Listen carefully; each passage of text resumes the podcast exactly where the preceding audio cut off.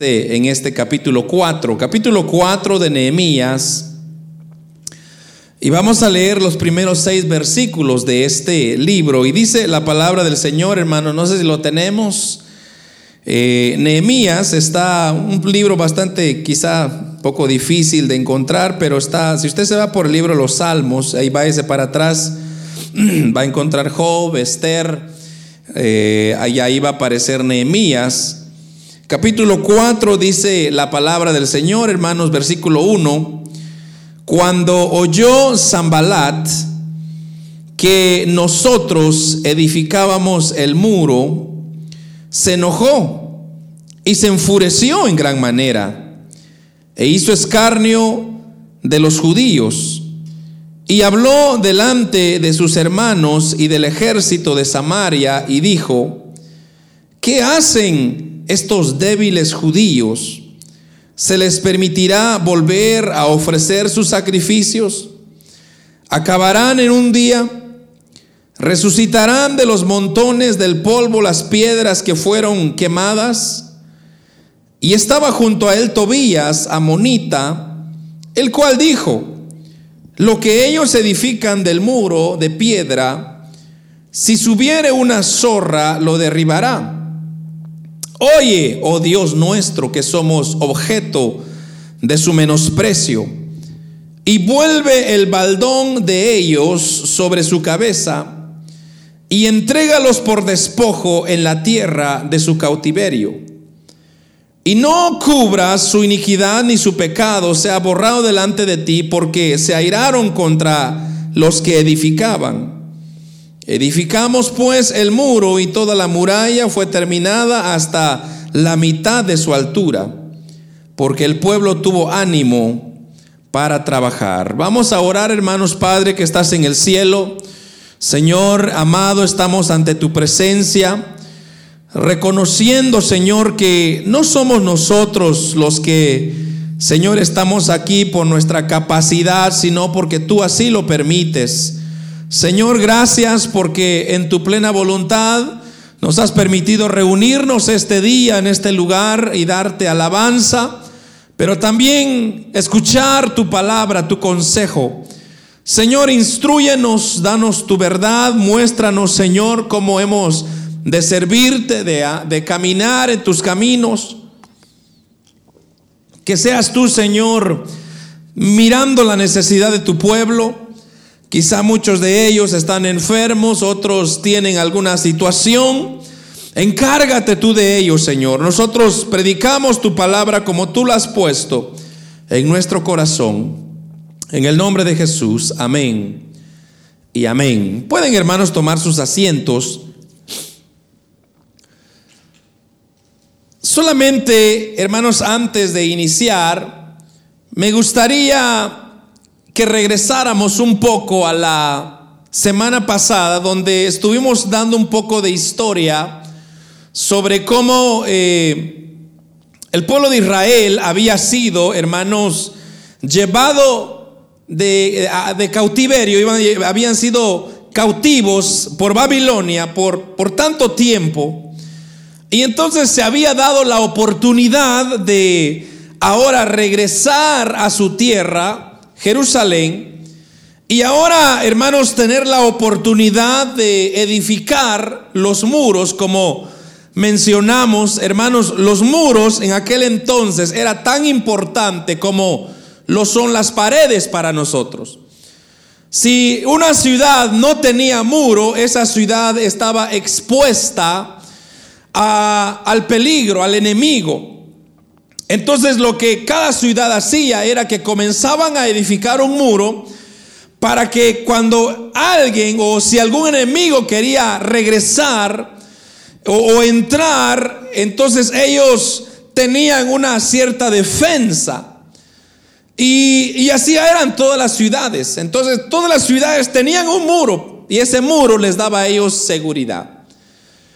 Ahora, hermanos, llega este pueblo que había sido cautivado por tantos años y les tocaba regresar a su tierra y lo primero que ellos notan es que no tenían muros, en otras palabras, no tenían protección.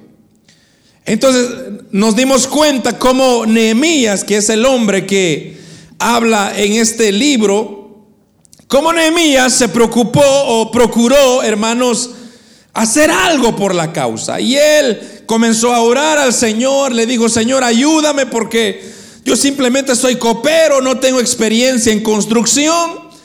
No tengo ni siquiera los materiales, no tengo las herramientas, no tengo nada. En otras palabras, Nehemías estaba en la calle. No tenía herramientas, no tenía material, no tenía experiencia, no tenía ni siquiera unos planos o algún dibujo para decir, bueno, la vamos a construir de esta manera, la vamos a construir de este grueso, la vamos a construir de esta altura, le vamos a usar este material más fuerte. Él no tenía nada de idea. Lo único que Nehemías sabía hacer era probar las bebidas o la comida antes que se la daban al rey. Porque eso era lo que él hacía, era copero del rey. Entonces, Nehemías era un experto en saber detectar Hermanos, si alguna comida estaba contaminada, o si había alguien que quería hacer, hacerle daño al rey, entonces él era experto en eso. Pero cuando ahora él, hermanos, llega a una ciudad donde básicamente está destruida, y como le digo, no tenía experiencia en absolutamente nada, no sabía construir, no sabía herramientas, no había material, no había personal, imagínense. Entonces eso, hermanos, es como que para tirar la toalla y decir, disculpe hermano, pero esto no es para mí. No sé si le ha pasado a usted muchas veces que cuando usted le dan a hacer algo, usted se pone a hacer algo y usted dice, bueno, no tengo las herramientas. O por ejemplo, vamos a usar un ejemplo práctico. Imagínese usted que le digan, hermano, hermana, yo quiero que usted me arregle este motor de este carro, porque ya no sé, ya no arranca el carro. Entonces lo primero que va a usted decir es, bueno, pero para empezar no tengo experiencia como mecánico. No sé ni qué herramientas voy a usar. Yo no sé ni cómo se mira el motor, yo no sé ni cómo trabaja el motor. Pero el mecánico si el mecánico usted le dice, mire, mire, mire, mecánico, señor mecánico, fíjese que mi carro está haciendo una bullita por ahí. Entonces el mecánico dice, a ver, a ver, préndelo por ahí y con el oído sabe detectar dónde está el problema. Pero ese es un mecánico especializado por tantos años. O usted, hermano, tal vez usted en su área de trabajo, usted es la persona experta. Usted podría decir, oh hermano, yo hago esto, lo hago así, uso esto, uso aquello, el color es así, así trabaja. Para usted es fácil. Pero para otra persona que no tiene experiencia, sería una cosa difícil. Entonces, así estaba Nehemías. Pero mire, hermano, cuando dice el versículo acá 1 del capítulo 4, cuando, cuando oyó Zambalat, que nosotros edificábamos el muro, se enojó y se enfureció en gran manera e hizo escarnio ante los judíos o de los judíos. Entonces, cuando vemos a Nehemías que él comienza, hermanos, primeramente, una de las cosas que yo admiro de Nehemías es que él siempre involucra a Dios en sus planes. Aunque él no tuviese la experiencia, como acabo de mencionar, aunque quizá él no tuviese las herramientas que necesitaba, algo que él sí supo usar es buscar la buena voluntad de Dios. Porque hermano, eso es lo que usted y yo necesitamos hacer. Ante cualquier decisión que usted va a hacer, ante cualquier inversión que usted va a hacer, ante cualquier cosa que usted va a hacer, asegúrese de involucrar a Dios primero, porque Dios se asegurará de darle a usted la respuesta correcta y adecuada. Dios sabrá decirle a usted qué tiene que hacer. Algo que a mí me, fascina de Dios, hermanos, es que nuestro Dios, el Dios que nosotros creemos, no es un Dios que se olvida, no es un Dios que se, que, que hermanos está muerto y no hace nada. Nuestro Dios es un Dios que responde.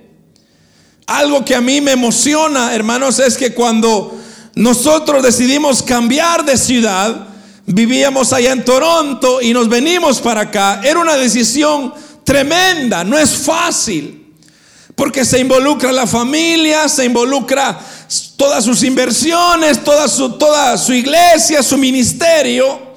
Entonces usted tiene que estar seguro de hacer un movimiento de esos. Entonces, ¿qué hicimos nosotros? Buscar la voluntad de Dios. Y la voluntad de Dios es que nosotros estuviésemos en este lugar, aunque estuviésemos solos, el Señor nunca nos desampara. El Señor nunca nos deja sufrir solos. Dios está con nosotros en todo el proceso. Y así estará con usted, amado hermano, amada hermana. Cuando usted pone a Dios primero, Dios siempre se encargará de que usted tenga lo necesario para poder salir adelante.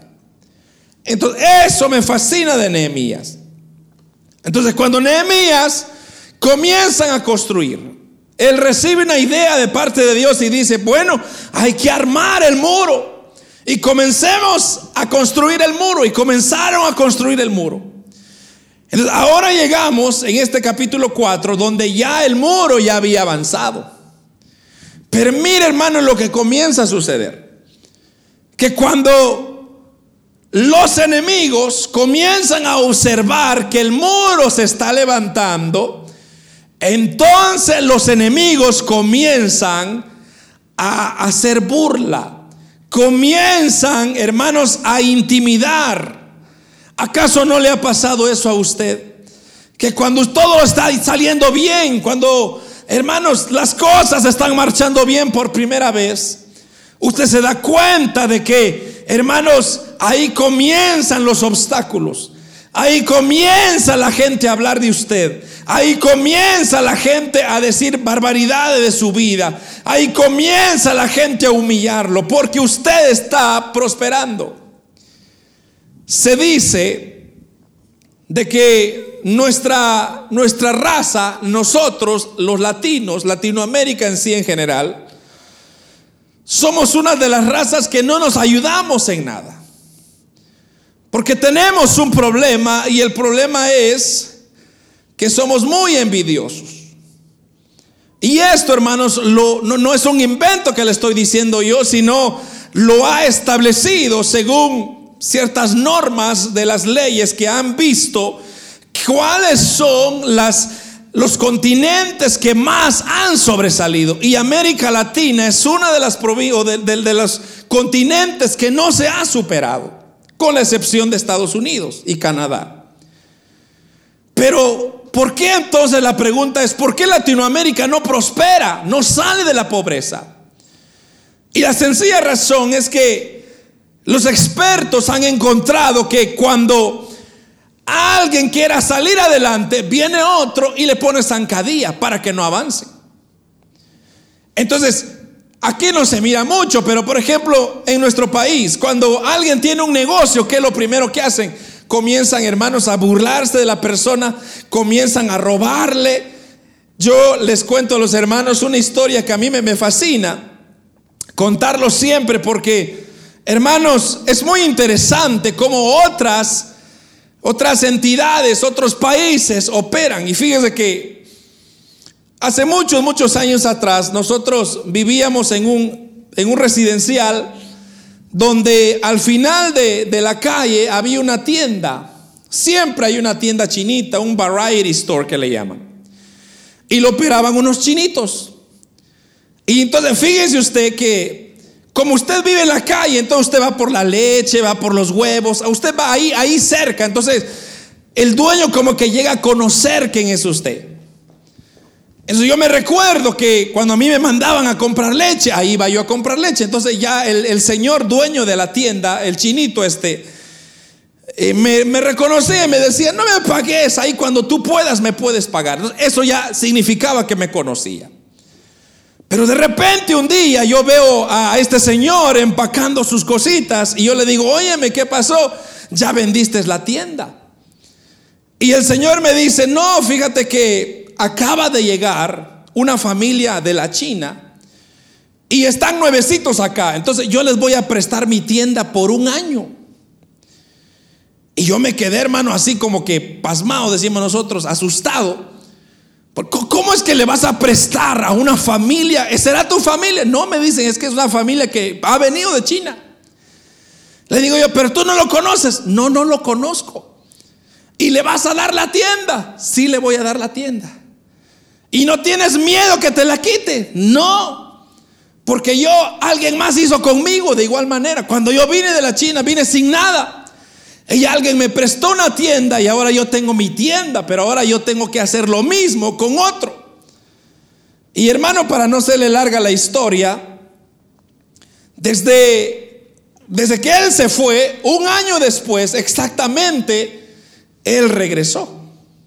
Y cuando él regresó, hermanos, él encontró la tienda mejor como cuando la entregó. Y yo solo me echaba a reír. Yo decía, Dios mío, hermano, si, si esa tienda se lo damos a uno de nosotros, yo creo que se acaba con todo y lo que hasta lo que está dentro se lo lleva. Porque los latinos así somos, no nos apoyamos. Entonces, cuando ese, esa familia, hermano, se tenía que ir, ellos salieron con una su tienda y una su casa y un su carro pagado. Y la tienda estaba más bonita que cuando la dejó el, dueño. Y así se fueron ellos. Y entonces, ¿por qué los chinos prosperan mucho? Por eso, porque se ayudan. Entonces, los expertos dicen que Latinoamérica no supera porque no nos ayudamos como latinos, sino que lo que hacemos es criticamos a aquel y hermanos, nos da como que cierta cierto, cierta envidia, el por qué aquel prospera y por qué yo no prospero y por qué aquel sí, porque así, así estaba la situación aquí con Nehemías. La gente, amados hermanos, estaban trabajando, estaban construyendo el muro, ya se miraba bonito y de repente viene un tipo que se llama Zambalat, que dice que se enojó y se enfureció. Ahora, la pregunta es, ¿por qué se va a enojar? ¿Por qué se va a enojar Zambalat? ¿Por qué se va a enfurecer? Ahora, si usted nota y dice que se enfureció en gran manera, o sea, en otras palabras, le da un enfoque ahí, de que no solamente se enojó, sino que se enojó o se enfureció, se volvió loco, estérico. Y hermanos, la pregunta es, ¿pero por qué? Si Hermanos, Nehemías no le estaba haciendo daño. Si el pueblo de Israel que estaba trabajando no le estaba haciendo daño. Lo único que ellos querían era construir sus muros. Pero ahí es donde, hermanos, nosotros tenemos que entender que cuando usted comienza a hacer algo por la obra del Señor, cuando usted comienza a hacer algo por la obra de Dios, usted va a ver que los enemigos se van a burlar de usted. Los amigos lo van a criticar. La familia le va a poner estorbo y obstáculo. Y hermano, y se va a burlar de usted. Entonces, la pregunta es, ¿qué hacer? Lo bueno del Evangelio, amados hermanos, es que el Evangelio de Dios no se basa en, hermanos, eh, en familias o, en nombres o en apellidos. El Evangelio se basa en una relación personal con Dios. Usted necesita tener una relación personal con Dios. Y cuando usted tiene una relación personal con Dios, entonces, amado hermano, se puede levantar, el que se quiera levantar, lo pueden desanimar si usted quiere, se pueden burlar si usted quiere, pero eso a usted no le afectará, porque usted sabe a quién está sirviendo. Usted sabe a quién, hermanos, le está entregando su corazón. Nehemías, hermanos, lo que pudo él haber hecho es que se pudo haber desanimado. Pero mire hermano, versículo 2, y habló delante de sus hermanos y del ejército de Samaria y dijo, ¿qué hacen estos débiles judíos? Mire cómo los trata este tipo, este Zambalat. ¿Se les permitirá volver a ofrecer sus sacrificios? ¿Acabarán en un día? ¿Resucitarán de los montones del polvo de piedras que fueron quemadas? Y mire, y todavía se levantó otro, se llama Tobías. Y estaba junto a él Tobías, dice versículo 3, el amonita el cual dijo, lo que ellos edifican del muro de piedra, dice, mire, burlándose. Si subiere una zorra, la derribará. Ahora esto es interesante, porque mire, las amenazas que están levantando en contra del pueblo de Israel. Ahora, yo como le dije al principio, hermanos, recuerden usted lo que yo le dije al principio, Nehemías no tenía experiencia, no sabía qué herramientas usar ni, ni cómo levantar el muro, pero lo levantaron, es lo más importante. Ahora, encima de todo eso, encima de todas esas dificultades que ya Nehemías tenía, ahora viene, hermanos, estos enemigos y comienzan a, reírse y a burlarse del pueblo de Israel. Mire, mire qué exagerado, hermano. Mire cómo los tratan ellos. Dice, ¿Qué hacen estos débiles judíos? O sea, ellos los tratan como decir, miren, estos no sirven para nada. Estos débiles, ¿qué están haciendo ahí? Y dice, y luego continúa insultando y dice, ¿se les va a permitir ofrecer sus sacrificios?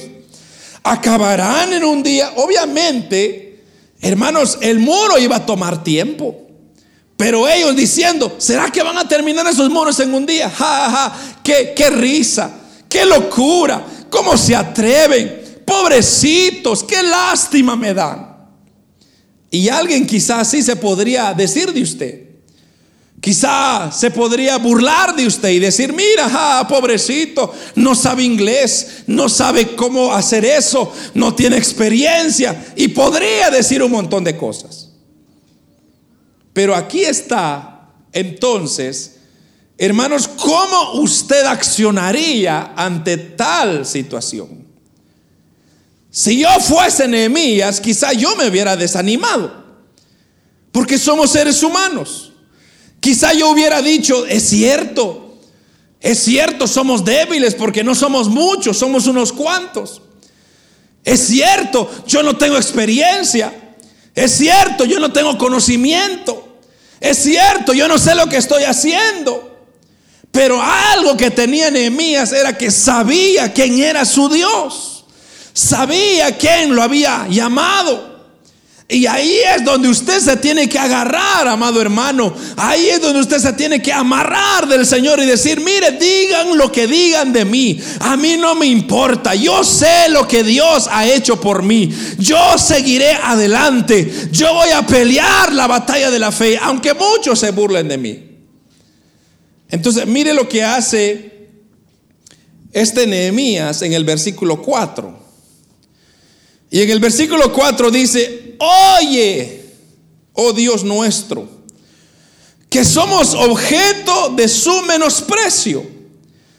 Y vuelve el baldón de ellos sobre su cabeza y entrégalos por despojo en la tierra de su cautiverio. Cuando yo veo este versículo, hermano, lo primero que yo entiendo acá es que Nehemías, que era el líder, que era la persona encargada que era la persona de las ideas, lo primero que hizo es, en vez de ir a enfrentar a las personas, que eso es lo que muchas veces nosotros hacemos, nosotros lo que hacemos a veces es defendernos con nuestra, nuestra capacidad, nuestras ideas, y comenzamos a sacar las uñas y decir cómo se atreve usted y usted quién es. Esa es la naturaleza del hombre. Pero Nehemías lo que hace es que él viene y se va de rodillas delante de Dios. Y cuando él viene de rodillas delante de Dios, entonces él le dice, ahí le dice a Dios, mire, oye, oh Dios, oye, oh Dios nuestro. Y él comienza a ponerle sus quejas delante de Dios. Y mire hermano, esto es muy, muy, muy importante. Cuando usted pone sus quejas, sus problemas, sus luchas, sus dificultades en las manos de Dios, entonces lo que usted va a recibir, amado hermano, va a ser algo especial, algo sobrenatural. Cuando usted comienza a confiar en Dios en todas sus ideas, en todos sus planes, en todo lo que usted hace, usted dice, Señor, este trabajo lo pongo en tus manos. Señor, mi familia está en tus manos. Señor, mis ideas están en tus manos. Señor, todo lo que tengo es tuyo. Yo te lo regreso. Aquí está, Señor. Tú te pertenece todo. Cuando usted pone toda su confianza en Dios, entonces Dios hará siempre algo y esto hermanos es maravilloso. Dios sabrá pelear con sus enemigos. Yo lo he visto una y otra vez, amado hermano, no vale la pena defenderse. Porque cuando usted se defiende, lo que usted causará es más problemas. Si no veamos el ejemplo de Cristo. El ejemplo de Cristo, hermanos, siempre que estaba Jesús predicando, siempre habían unas personas religiosas. Unas personas que se decían conocer toda la ley o todo el Antiguo Testamento. Ellos la conocían. Entonces ellos estaban atentos para criticar lo que decía Jesús. Eso se llaman fariseos y escribas y saduceos también. Entonces eran maestros de la ley, mucho conocimiento, pero eran buenos para criticar. Entonces ellos venían y hermanos, escuchaban a Jesús y decían, oye, mire cómo este Jesús dice que es hijo de Dios, dice que es el Dios del cielo y se está mezclando con la chusma. Y se está mezclando con la gente más baja, la gente más pobre. Uy, por lo menos debería tener un poco de categoría. Pues si dice que es el rey, debería de vestirse como tal. Y lo criticaban así. Ahora Jesús, como era hijo de Dios, y como ya sabemos que Dios, hermanos, Jesús era el hijo de Dios, pero de igual tenía la naturaleza del Padre, entonces él sabía los pensamientos que la gente estaba pensando. Y Jesús pudo haberse defendido, hermanos, solamente diciendo, miren ustedes fariseos, hipócritas, ustedes ahorita les mando fuego, ahorita los voy a consumir por ser malos. No hizo Jesús así. Sí les, les, les sacó en cara y les dijo, ustedes son fariseos hipócritas, son como eh, sepulcros blanqueados, también bonitos por afuera, pero por adentro están podridos. Así le dijo Cristo. Pero algo que yo puedo ver es que Jesús nunca usó nada para defender, sino que siempre permitió que Dios peleara su batalla. El apóstol Pablo, el apóstol Pablo, hermanos, era un personaje que al principio, cuando no tenía Cristo, era la persona más enojada que había. Era un hombre que le molestaba todo. Más cuando decían amar a Jesús. Oh hermano, él los agarraba del pelo y los arrastraba y los tiraba por allá, los revolcaba. Era un tipo malo. El apóstol Pablo no merecía en realidad la gracia. Pero vino Cristo, se reveló a él y él cambió. Entonces cuando él iba a la ciudad, la gente le tenía miedo. Decía, uy, mira, ahí viene ese malo, ese, ese que arrastra a los cristianos, ese que acusa a los cristianos. Y él decía, no, no, no, ya no soy, yo era antes, pero ahora ya soy diferente. Entonces ahora le tocaba a él. Y hermano dice que lo golpeaban, lo arrastraban, lo latigaban, hermanos lo apedreaban. ¿Y qué hacía él? Se levantaba y continuaba. Entonces, mi pregunta es, ¿se pudo haber defendido el apóstol Pablo? Sí, se pudo haber defendido. Él pudo haber dicho y hecho algo, claro que sí. Pero entonces, ¿por qué no lo hizo? sabiendo que él era justo, que no había hecho nada malo. ¿Por qué no se defendió? Porque tenía el principio que tenía cualquier hombre de Dios. Y es que usted debe de dejar toda su confianza en Dios. Porque mire lo que dice el versículo 9. No lo leímos, pero mire lo que dice el versículo 9. Entonces oramos a nuestro Dios y por causa de ellos pusimos guarda contra ellos de día y de noche. Esto me encanta.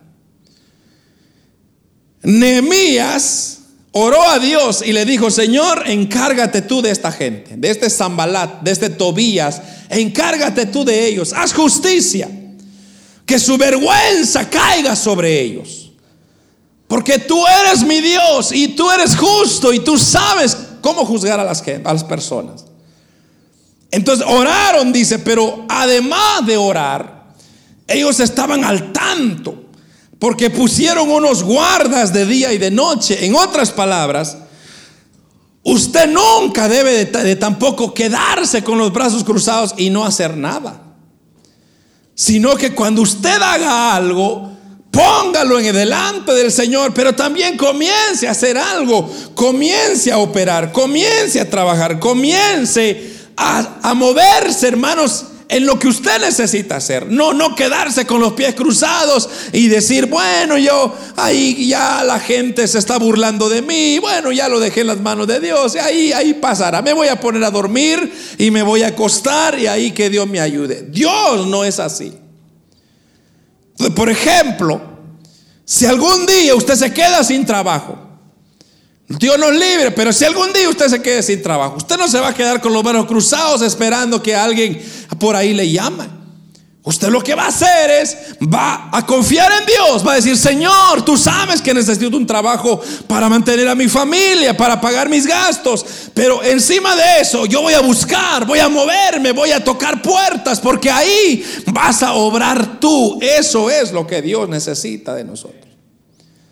Entonces, mire el versículo 15 ahora, y cuando oyeron nuestros enemigos, hermano, mire esto que lo habíamos entendido y que Dios había desbaratado el consejo de ellos, nos volvimos todos al muro y cada uno a su tarea. Mire lo que comienza a suceder. Cuando ellos oraron a Dios y depositaron todo en las manos de Dios, entonces Dios se encargó de lidiar. Y es que todo lo que ellos planeaban, Dios se lo revelaba a Nehemías. Y ellos ahí estaban, atentos, trabajando y hermanos, motivándole. Por eso dice el versículo 14, no temáis delante de ellos, acordaos del Señor grande y temible y pelea, pelead por vuestros hermanos, por vuestros hijos, por vuestras hijas, por vuestras mujeres y por vuestras casas. Versículo 14. Nehemías le dice, no se preocupen, hombre, peleen ustedes. No teman, no se asusten. Acuérdense que nuestro Dios es grande y temible. Eso, hermano, grande y temible. Lo que le estaba diciendo Nehemías era, acuérdense ustedes, cuando el Señor sacó a nuestras familias de Egipto, cuando ustedes estuvieron cautivados por 430 años estuvieron subyugados por Egipto y sufrieron tanto. Y Dios mandó a su siervo Moisés para que los liberase. Acuérdense de eso, les dice Nehemías. Acuérdense cómo Dios abrió el mar rojo. Acuérdense cómo Dios dio pan del cielo. Acuérdense cómo Dios los protegió en el desierto, cómo les dio agua de una roca. Acuérdense. Entonces, ¿acaso no Dios es grande y temible? Entonces, ustedes lo que tienen que hacer es acuérdense, pero hagan algo. Y entonces, versículo 15 que yo les leí, dice, cuando oyeron nuestros enemigos, es aquella gente que estaba buscando el mal, lo que comenzó a suceder es que, hermanos, ellos llegaron a cansarse, a desesperarse, a sentirse defraudados que habían, hermanos, perdido la batalla. Y esto es maravilloso. Cuando usted comienza a hacer algo en la obra del Señor, cuando usted comienza a hablar de Cristo, cuando usted comienza a comportarse como un hijo de Dios, siempre habrán personas que se burlarán de usted. Siempre habrán personas que se reirán de usted. Siempre habrá personas que, hermanos, hablará mal de usted. Pero usted dice, ¿qué importa? No me importa lo que digan de mí, porque yo sé quién soy. Yo sé lo que ha hecho Cristo por mí. Yo no sé si alguien aquí, hermanos, sabe y se recuerda todas las cosas buenas que Dios ha hecho por su vida. Yo por lo menos soy el primero en reconocer. Hace un año ya, un poquito más de un año, ya para dos años, yo estuve metido en un hospital donde hermanos me habían detectado pancreatitis. Y eso, hermanos, era una enfermedad mortal donde posiblemente yo ya no podía abrir los ojos en ese hospital. Llegaron momentos donde quizá yo estaba por perder la fe, pero sabía que al final del día Dios tenía el control. Entonces yo le puedo decir a usted de que, hermanos, yo estoy aquí no por mis fuerzas, sino porque Dios ha sido bueno, sino porque Dios ha sido misericordia conmigo, me ha protegido, me ha guardado, me ha dado todo lo que necesito y así lo hará con usted también. Si usted confía en Dios, si usted pone su confianza en Dios, Dios se encargará de usted, hermano, hermano. Lo que usted tiene que hacer es edifique para las cosas de Dios. Preocúpese para darle a Dios su lugar y usted se va a dar cuenta que Dios se va a encargar del resto de usted. Pero si usted se ocupa de usted mismo, entonces usted saca a Dios. Entonces Dios dice, ah, este quiere trabajar solo. Pues entonces que le vaya bien. Pero Dios nos libre, hermano, porque solos, sin el Señor, somos absolutamente nadie. Usted y yo sin Dios somos absolutamente nadie. Usted y yo necesitamos la ayuda, lo sobrenatural de Dios para poder vencer y avanzar en este mundo pecaminoso. Porque hermanos, estamos viviendo en un mundo donde está lleno de pecado, en un mundo donde está lleno de maldad, un mundo donde, hermanos, lo único que quiere hacer es negocio, es beneficio propio, olvidarse de medio mundo y es beneficiarse uno solo. Pero una vida así no tiene sentido. Cuando usted comienza, hermanos, a trabajar para la obra del Señor, entonces usted verá cómo Dios respaldará Cómo Dios cuidará, cómo Dios prosperará, cómo Dios transformará, cómo Dios hará cosas increíbles. Pero es hasta que usted reconozca que Dios es la fuente de su poder. Entonces los enemigos intentarán detener la obra de Dios.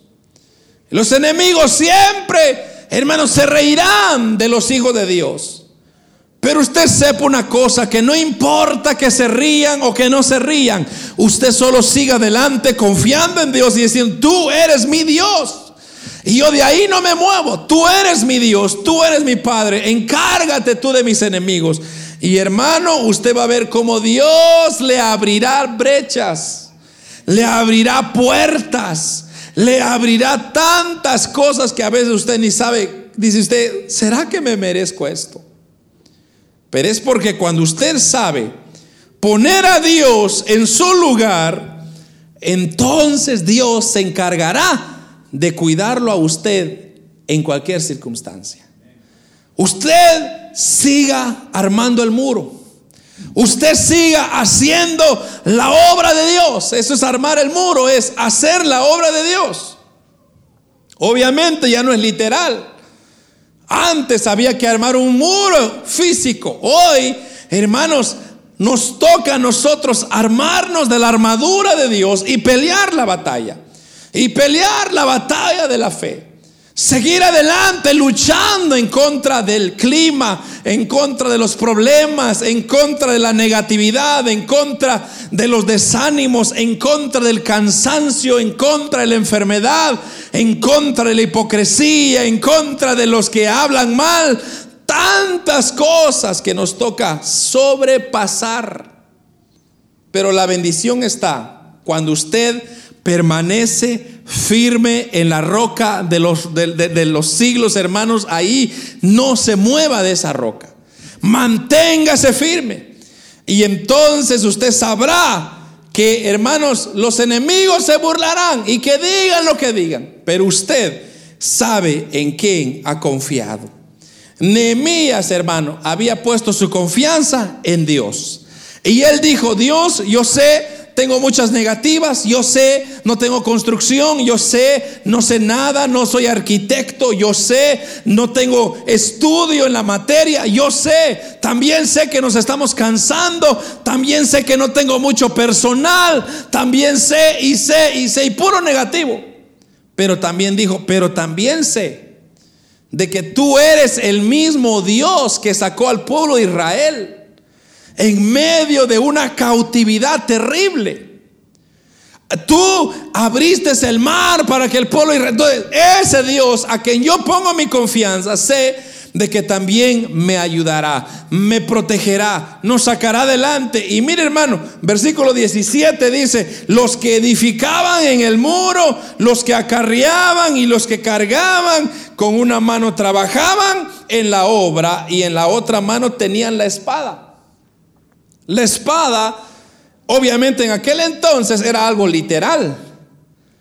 Porque, repito, si no hay muros, no hay protección. Entonces, los enemigos podrían venir. Los enemigos podrían venir y atacarlo. Ahora el problema es cómo se defiende usted. Entonces, repito, en aquel tiempo era algo literal. Había que formar un muro literal, tener una espada literal para poder pelear y trabajar, pelear y trabajar, pelear y trabajar. Ahora ya no necesitamos un muro literal. Tampoco necesitamos una espada literal. Pero sí necesitamos una espada más poderosa aún todavía. El apóstol Pablo dijo, nuestra guerra ahora ya no es contra carnes, contra principales, no que ahora es contra potestades, contra miembros de las tinieblas, hermanos que se oponen contra el diablo y sus secuaces. Ahora esa es nuestra guerra. Ahora la espada es esta, la espada de la fe, la espada de Dios, la que nos ayudará a seguir adelante en este mundo que estamos. Porque hermanos, el diablo no está jugando con nadie. El diablo quiere arrasar con todo mundo. Y Dios nos libre que nosotros nos descuidemos en esa área. Por eso usted, hermano, prepárase, póngase firme, haga la obra de Dios. No deje a Dios fuera de su matrimonio, de su familia, de su casa, de su trabajo. Todo lo que usted emprenda a hacer, ponga a Dios primero y usted verá cómo Dios lo prosperará en todo. Así hizo Nehemías. Puso a Dios primero en todo. Y ahí, hermano, Dios proveyó el material, Dios proveyó la gente preparada, Dios proveyó todas las herramientas. Y hermanos, es curioso, pero ellos solo levantaron el muro solos. ¿Cómo lo hicieron? Solamente con la ayuda de Dios. Usted podrá salir adelante solamente con la ayuda de Dios. El día que usted diga, yo no necesito a Dios, yo lo sé todo, es el día que usted armó su fracaso. Porque todos necesitamos de Dios. Porque Dios es un Dios sobrenatural. Un Dios que está sentado en su trono de gloria y Él no necesita nada, pero eh, nosotros sí necesitamos. Entonces, Zambalat y Tobías se van a levantar, hermano. Pero que se levanten. Que quieren hablar mal de usted. Pues que hablen. Están diciendo esto de mí. Que lo digan. Con tal que no sea cierto. Yo voy a asegurarme de que tenga que obedecer a Dios. Y si no, hermano, me va a llevar la trampa. porque el diablo va a arrasar con mi familia, con mi trabajo, con mi economía, con todo. El diablo va a arrasar, porque así dice la Biblia que el diablo ha venido para matar, para hurtar, para destruir. A eso ha venido, a robarnos la felicidad, a robarnos la paz, a robarnos el gozo, a robarnos todo. Pero que el Señor lo reprenda. En el sacrificio de la cruz, Cristo lo venció y Satanás está vencido. Es por eso que usted, hermano, tiene toda autoridad para poder decir, yo soy más que vencedor en Cristo Jesús. Por eso, hermano, yo por eso no tengo miedo. Yo por eso sigo adelante. Yo por eso seguiré predicando a Cristo, porque sé que con Cristo, hermanos, estoy completo. Y usted también estará completo. Que Dios nos ayude, hermanos, a que podamos nosotros cada día meditar en el Señor, confiar en el Señor, poner a Dios como primer elemento en nuestras vidas. Vamos a orar, hermanos, esta tarde, esta tarde ya.